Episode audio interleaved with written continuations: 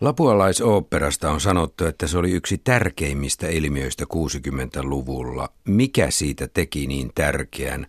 Teatteriohjaajat Kaisa Korhonen ja Linda Valgren. Sanotaan, että ensimmäiseksi voisi nimetä semmoisen Suomen historian tietämättömyys Suomen historiasta.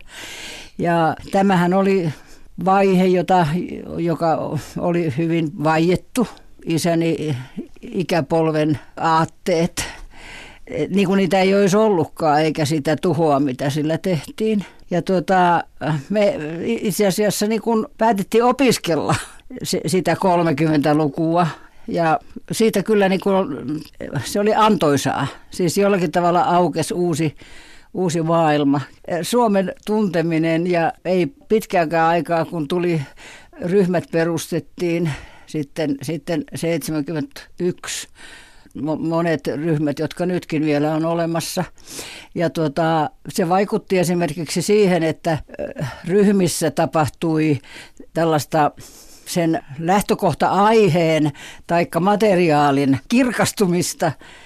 Paljon tehtiin tämmöisiä historiallisia, historiaa, Suomen historiaa käsitteleviä juttuja. Esimerkiksi Komteatterin ensimmäisenä vuonna eh, Suomen kuningas tarina siitä, surrealistinen tarina siitä, miten Suomeen hankittiin kuningasta. Mm. Joo, no kyllä varmaan just niin kuin Kaisakin sanoi, niin joku semmoinen uuden tai niin kuin nuoren sukupolven puheenvuoro, joka yhtäkkiä murs semmoisten sukupolvien välisen jonkun, jonkun hiljaisuuden ja nosti esille semmoisen aikakauden, joka varmasti niin kuin vaikutti hyvin voimakkaasti siihen 60-luvun politiikkaan edelleen. Ja, ja jotenkin se semmoinen, se ilmaisun tapa ja, ja jotenkin suoruus ja jotenkin radikaali pasifismi tai rauhan aatteen esille nostaminen ja vaatimus siinä muodossaan niin oli uutta ja, ja mullistavaa sekä niin kuin teatterillisilta keinoilta, mutta myös jotenkin poliittisesti ja se, mitkä vaikutukset sillä on ollut sekä suomalaiseen poliittiseen teatteriin sen jälkeen, mutta myös siihen niin kuin, tavallaan nuorison ja ylioppilasliikkeen mm. nousuun, niin, niin kyllä sitä ehdottomasti voidaan pitää jotenkin käänteen tekevänä. Tahrattiinko suomalainen teatteri tuolloin politiikalla? Tällä tavalla kirjoitettiin tuohon aikaan sen vastaanotot. Jaha, en ole lukenut tuollaista, mutta totta kai siinä oli, kyllä etukäteenkin tiedettiin, että tämä on riski. Siis, että tullaan saamaan kyllä turpaankin. Mm-hmm mutta siitä huolimatta valittiin. Todettiin, että se riski kannattaa ottaa ja kuitenkin se oli niin, pääsääntöisesti niin paljon myönteistä, myönteisempää kuin osattiin kuvitella sellaista niin kuin kiitollista väkeä oli. Sen ensi iltahan oli saman päivän iltana, kun vaalit ratkesivat ja Arvo Salo tuli valituksi eduskuntaan. Ja se, sehän oli myös tämmöinen niin vähän mystinen, mystinen juttu, joka antoi sille, tuota, se oli kyllä puheenaiheena aika paljon. Sekin ilmiönä oli jollain tavalla semmoinen, että siihen kulminoitui sekä esitys että Arvosalon nousu, niin siihen kulminoitui jotain ihan olennaista ne, tuosta jotain, jotain itseään suurempaa, voisi sanoa. Miksi lapualaisooppera leimattiin tuohon aikaan vasemmistolaiseksi teatteriksi? Linda Valkreen ja Kaisa Korhonen? Niin, no varmaan kyllähän se ylioppilasliikkeen ja ylipäänsä sen tavallaan semmoisen niin kuin pasifistisen demokraattisen keskustelun vaade oli silloin ehkä ennen kaikkea niin kuin vasemmistolla ja rauhanliikkeet, vasemmistolaiset liikkeet oli ne, jotka nosti tämmöisiä isompia, isompia sosiaalisia ja sosiaalipoliittisia kysymyksiä ja kysymyksiä suhteessa historiaan ja Suomen hyvinkin valkoiseen historiaan niin mm. esille. Ja se oli just se semmoinen tietty murtumapinta ja myös toki siksi, että no Salohan valittiin sosiaalidemokraattien riveistä eduskuntaan, mutta tämä näiden kysymysten esille tuominen oli vahvasti niin vasemmistolaisen liikkeen käsissä siinä aikana. Mutta onhan sitä myös niin kuin haluttu kärjistää ja sanoa, että täällä kommunistit vaan heiluu ja, niin, ja niin kuin, että tavallaan niin. ne kysymykset on haluttu ohittaa sillä. Joo. Minun hahmonihan oli sosiaalidemokraatti. Kansanedustaja mm. Lyyti. Niin, joo. Miten se teit sen roolin? Lyytihän oli hyvin pasifistinen puheissaan tässä esityksessä. No joo, siis mähän laulan vaan siitä asiasta. sodan vastaisuudesta ja väkivallan vastaisuudesta ja siitä, että pitää kaikkia, jopa niin kuin hyöteisiäkin piti ymmärtää ja se piti, siinä lauletaan. Sitten sen, sen jälkeen, kun minut oli niin sanotusti istutettu, istutettu muurhaispesään. Mutta tämmöinen niin kuin ihmisten ymmärtämisen ja myöntämisen, tunnustamisen, tasa-arvon, kaiken sellaisen asian puolesta. Ja, ja siis väkivalta vasta, vastaan ei ole ainoastaan sota vastaan, mm. vaan niin kuin ihmisarvon ja koskemattomuuden, ihmis, ihmisen ruumiillisen koskemattomuuden niin kuin ehdottomuus. Jos emme itse lyö, tulee olemaan vaikea lyödä meitä, näin Lyyti julistaa yhdessä kohdassa. Niin, joo, se on viisasti sanottu. Kuinka paljon itse asiassa jokin Vietnamin sodan vastainen pasifismi on sisällä tässä tekstissä? No ainakin se on vaikuttanut sen syntyyn voimakkaasti, koska tämä Vietnamin sotahan oli semmoinen haamu koko maailman yllä ja ei, ei ainoastaan suomalainen nuoriso, vaan koko maailman nuoriso vastusti sitä ja, ja kärsi sen mukana. Se, se oli aivan makaberi No me oltiin niin kuin sodanvastaisia ihan amerikkalaisten vuoksi. Kiitos vaan, että... tässähän, Kaisa Korhonen, tässähän näkyy myös paljon enemmän amerikkalainen vastakulttuuri musiikin kautta ja paljon muutenkin, eikö? Ky- kyllä vaan, kyllä vaan. Ja, ja sen lisäksi Vietnamin sodan lisäksi myöskin tuota USA siis mustien kansalaisoikeustaistelu. Se oli kyllä, se oli kyllä myös sydämen asia. Ja musiikki tuli sieltä, kyllä. Pete Seeger ja... Linda Wahlgren, teatteriohjaaja, olet huomattavasti nuorempaa sukupolvea kuin lapualaisoperan tekijät. Miksi teitte uudestaan nyt 2016 tämän esityksen nykyaikaan? Toi on vaikea kysymys, että tehtiinkö se nykyaikaan vai eikö se tehty. Se tuntui hirveän tarpeelliselta, toki siis siitäkin syystä, että alkuteoksen ensi oli 50 vuotta kulunut, niin se tuntui hyvältä hetkeltä 2016 nostaa se uudelleen näyttämölle. Mutta kyllä niin kuin ne omat syyt ja ja motiivit ja ne kysymykset, joita, joita tässä meidän versiossa nyt nostettiin esille, liittyy ihan yksinkertaisesti siihen niin kuin arvojen kovenemiseen, siihen ilmapiiriin, joka tällä hetkellä tuntuu Suomessa ja ylipäänsä Euroopassa maailmassa vallitsevan siihen niin kuin radikalisoitumiseen, vastakkainasetteluun ja semmoiseen väkivaltaiseen niin kuin purkaantumiseen, mitä on havaittavissa. Ja joka ylittää, se ei ole niin kuin puoluesidonnaista tai se ei ole tunnu edes olevan semmoinen kysymys nyt enää siitä, että miten meillä, mitkä niin kuin vanhat luokkajaot tai muut on, vaan, vaan niin kuin kyse just ihmisarvosta ja semmoisesta oikeudesta olla olemassa. Ja niitä haluttiin tietenkin nostaa esille ja käsitellä.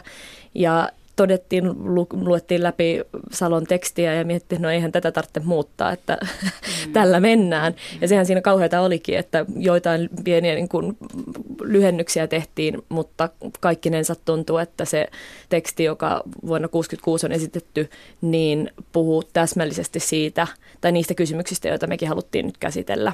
Ja uskon, että se myös jollain tavalla tai ainakin se vastaanotto, mikä, mikä siitä nyt tuli, oli se, että se resonoi myös tämän hetken kuulijassa ja katsojassa.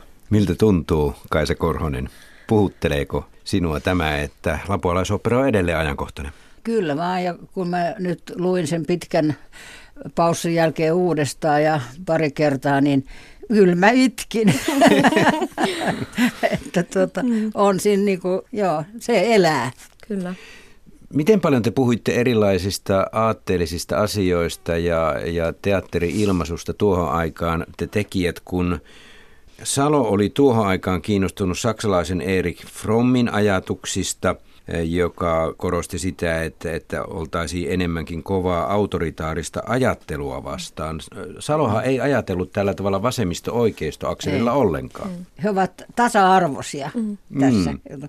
Se, se on minusta todella viisasta. Niin, mutta kävittekö aatteellista keskustelua tuohon aikaan, kun teitte tätä prosessia? Saatettiin käydä, mutta kun harjoitukset oli öisin, niin se ei niin ollut välttämättä. niin me saatiin käyttää sitä alakerran, siis suurta näyttämöä vain yöllä. Niin se ei ollut niin keskustelua, se oli siis sellaista, hyvin tarkasti aika käytettiin siihen, että siitä saatiin niin kuin ensin luonnosaikaa ja sitten harjoiteltua, niin kuin viilattua, fiilattua sen loppuun loppuun. Mistä se lähti menemään tänne laulullisuuden suuntaan? Siinä on runoja niin paljon. Ainakin puolet on runoa.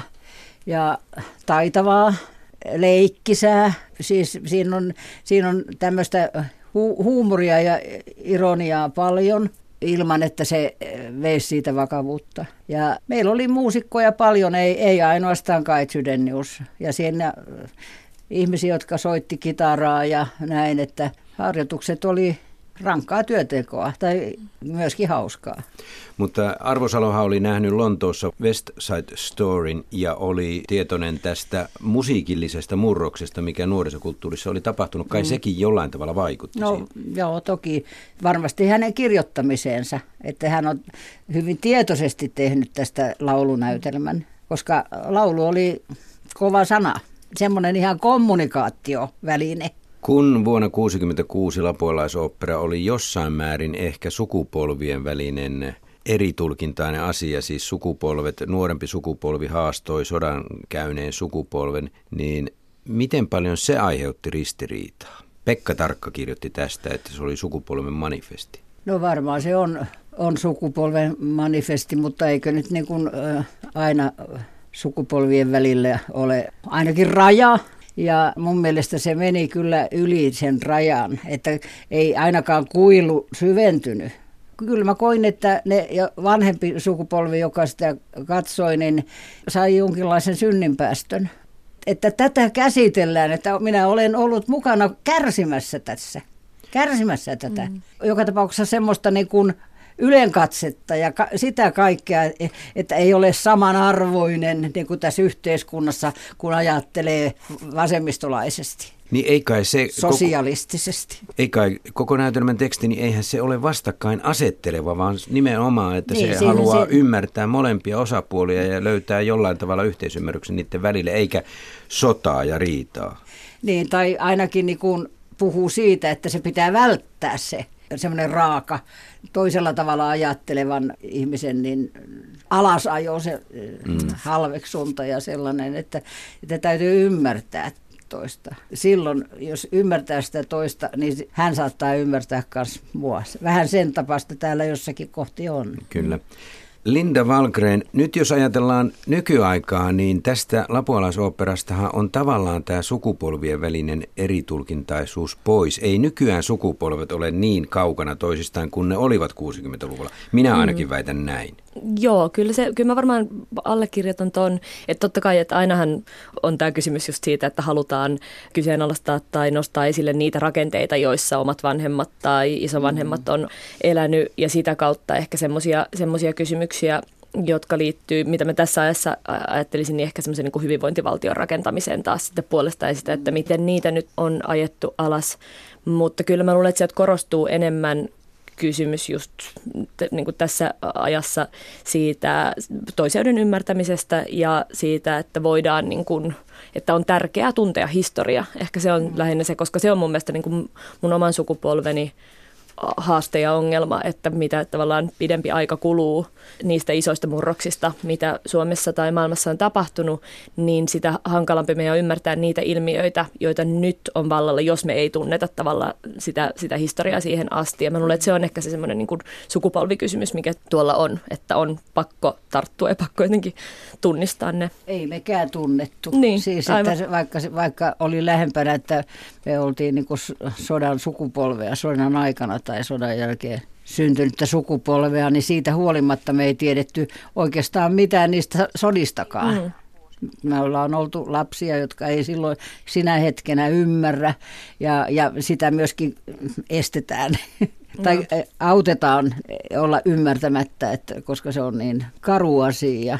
Että se matka sinne, semmoinen opintomatka sinne historiaan, niin kyllä se on mun ajattelussa ohjaajana niin, ja, ja teatterin tekijänä niin kuin paljon tästä niin kuin auennut. Että mä nyt esimerkiksi 2000-luvulla niin mä olen tehnyt Suomen historian kanssa tekemisissä olevaa teatteria lähtökohtana useammin proosa kuin näytelmä, koska mun mielestä siinä on paljon enemmän oikeuksia, mm-hmm. niin kuin, tai kaikki valinnat on omia, eikä niin kuin kirjailijan, mm. näytelmäkirjailijan valintoja. Otetaan yksi puoli tästä teidän esittämisestänne Lapualaisooppera vuonna 1966, kun se keväällä esitettiin ja samana vuonna tuli kirjana, niin eikö siinä ollut tämmöinen kollektiivisen tekemisen meininki? Siellä oli joku tämmöinen kommenttikin oli, että itse minästä kollektiiviksi. Siis mm. oliko yksi menestyksen syy se, että te onnistuitte tekemään näkyväksi ihmisten halun toimia joukkoina? Kyllä, tietysti paljonhan johtuu ohjaajasta Kalle Holmerista. Hän oli niin, kuin niin inspiroiva ohjaaja ja e- ei millään tavalla, niin kuin, että tämmöinen määräilijä tai että ne pitää olla näin, vaan kaikki mukana olevat täytyy saada innostuksen valtaan ja hän, hän pystyy siihen. Mutta hyvä esimerkki tästä kollektiivisuudesta on se, että kun meillä oli ollut ehkä pari esitystä vasta tuosta lapualaisopperasta, kun loppukuoroon ilmestyi ainakin kymmenen teatterikoululaista ja sitten se määrä joka kerta nousi. Ne tuli sieltä, ne vaan vänkäs mukaan sinne laulaan sitä laulua ja me emme enää tee, me emme saata. Se oli siis kollektiivista ja ihan odottamatonta, mutta niin kuin, että he, he tunnistivat sen, että heidänkin täytyy saada niin kuin laulaa tätä, että minä vastaan itse itsestäni ja en tee pahaa.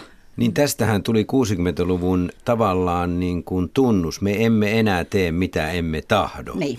Siihen voisi kiteyttää sen 60-luvun hengen. Kyllä. Mm. Mitä kaikkia lapualaisopera teki teatterille ja teatteriilmaisulle, Kaisa Korhonen ja Linna Valkren? Ehkä sitä on vaikea määritellä tai en oikein haluakaan määritellä.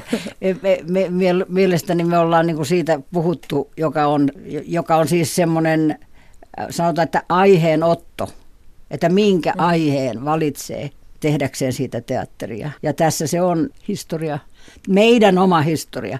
Me kuitenkin kannamme vanhempiemme ja isovanhempiemme taakkoja mukana. Ja sitten kun mä sanoin sitä yleisöä niin kuin kiitolliseksi, niin siinähän se tapahtui. Sen niin mm. selvästi koki, että esityksen jälkeen oli sellainen rento yleisö, sellainen, joka ei halunnut lähteä edes pois paikaltaan heti. Se sai myrskyiset suosioosoitukset, lattiaa tömistettiin ja huudettiin joo, ja taputettiin. Ja oli, joo.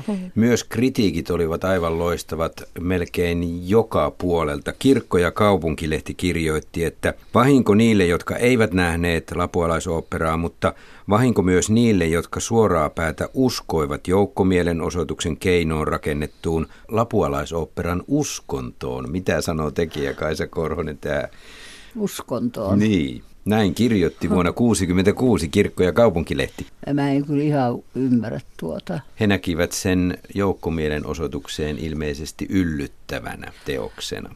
On, on vieras, vieras ajatus, mutta e, jo, joltakin, joka ajattelee eri tavalla. Kuinka paljon lapualaisooppera vuonna 1966 oli vetomus yksilön vapauden ja demokratian puolesta? No ihan hyvin paljon, ainakin se demokratian puolesta.